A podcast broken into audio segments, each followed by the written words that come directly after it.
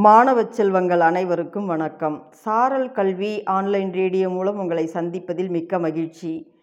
இன்று உங்கள் சிந்தனையை தூண்டுவதற்கு ஒரு சிறு கதை. கதை கூறுபவர் இரா கலையரசி தொடக்கப்பள்ளி ஆசிரியர் பாப்பிரெட்டிப்பட்டி ஒன்றியம் தருமபுரி மாவட்டம். கதையின் தலைப்பு குருவை மிஞ்சியவன். வாருங்கள் நாம் கதையை அறிந்து கொள்வோம். முன்பு ஒரு காலத்தில் ஒரு குருகுலம் இருந்துச்சு. அதில் ஒரு குரு இருந்தார். நிறைய பேர் அங்கே வந்து கல்வி கற்றுக்கிட்டாங்க அதில் பல நாட்டு இளவரசர்களும் வந்து கல்வி கற்றுக்கிட்டாங்க. அதில் தர்மரும் ஒருவர். எல்லாரும் குருகுல வாசத்தில் தங்கி பல வருஷம் கல்வியை கற்று தேர்ச்சி அடைஞ்சாங்க. பயிற்சியின் கடைசி நாளும் வந்தது. குரு கல்வி கற்றுக்கொண்ட எல்லாரையும் கூப்பிடுறார்.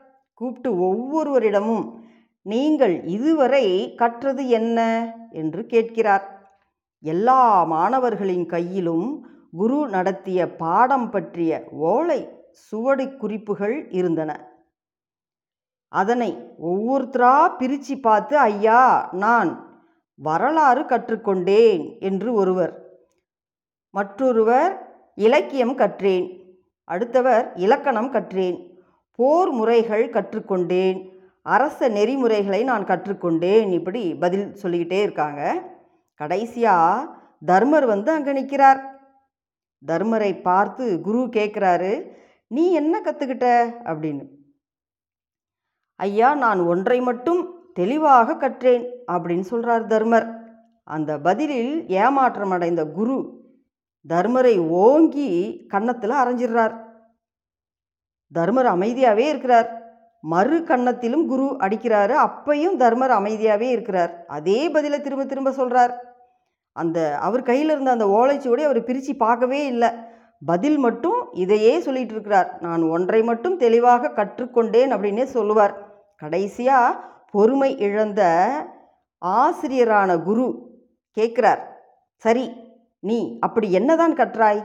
அப்படின்னு கேட்குறார்.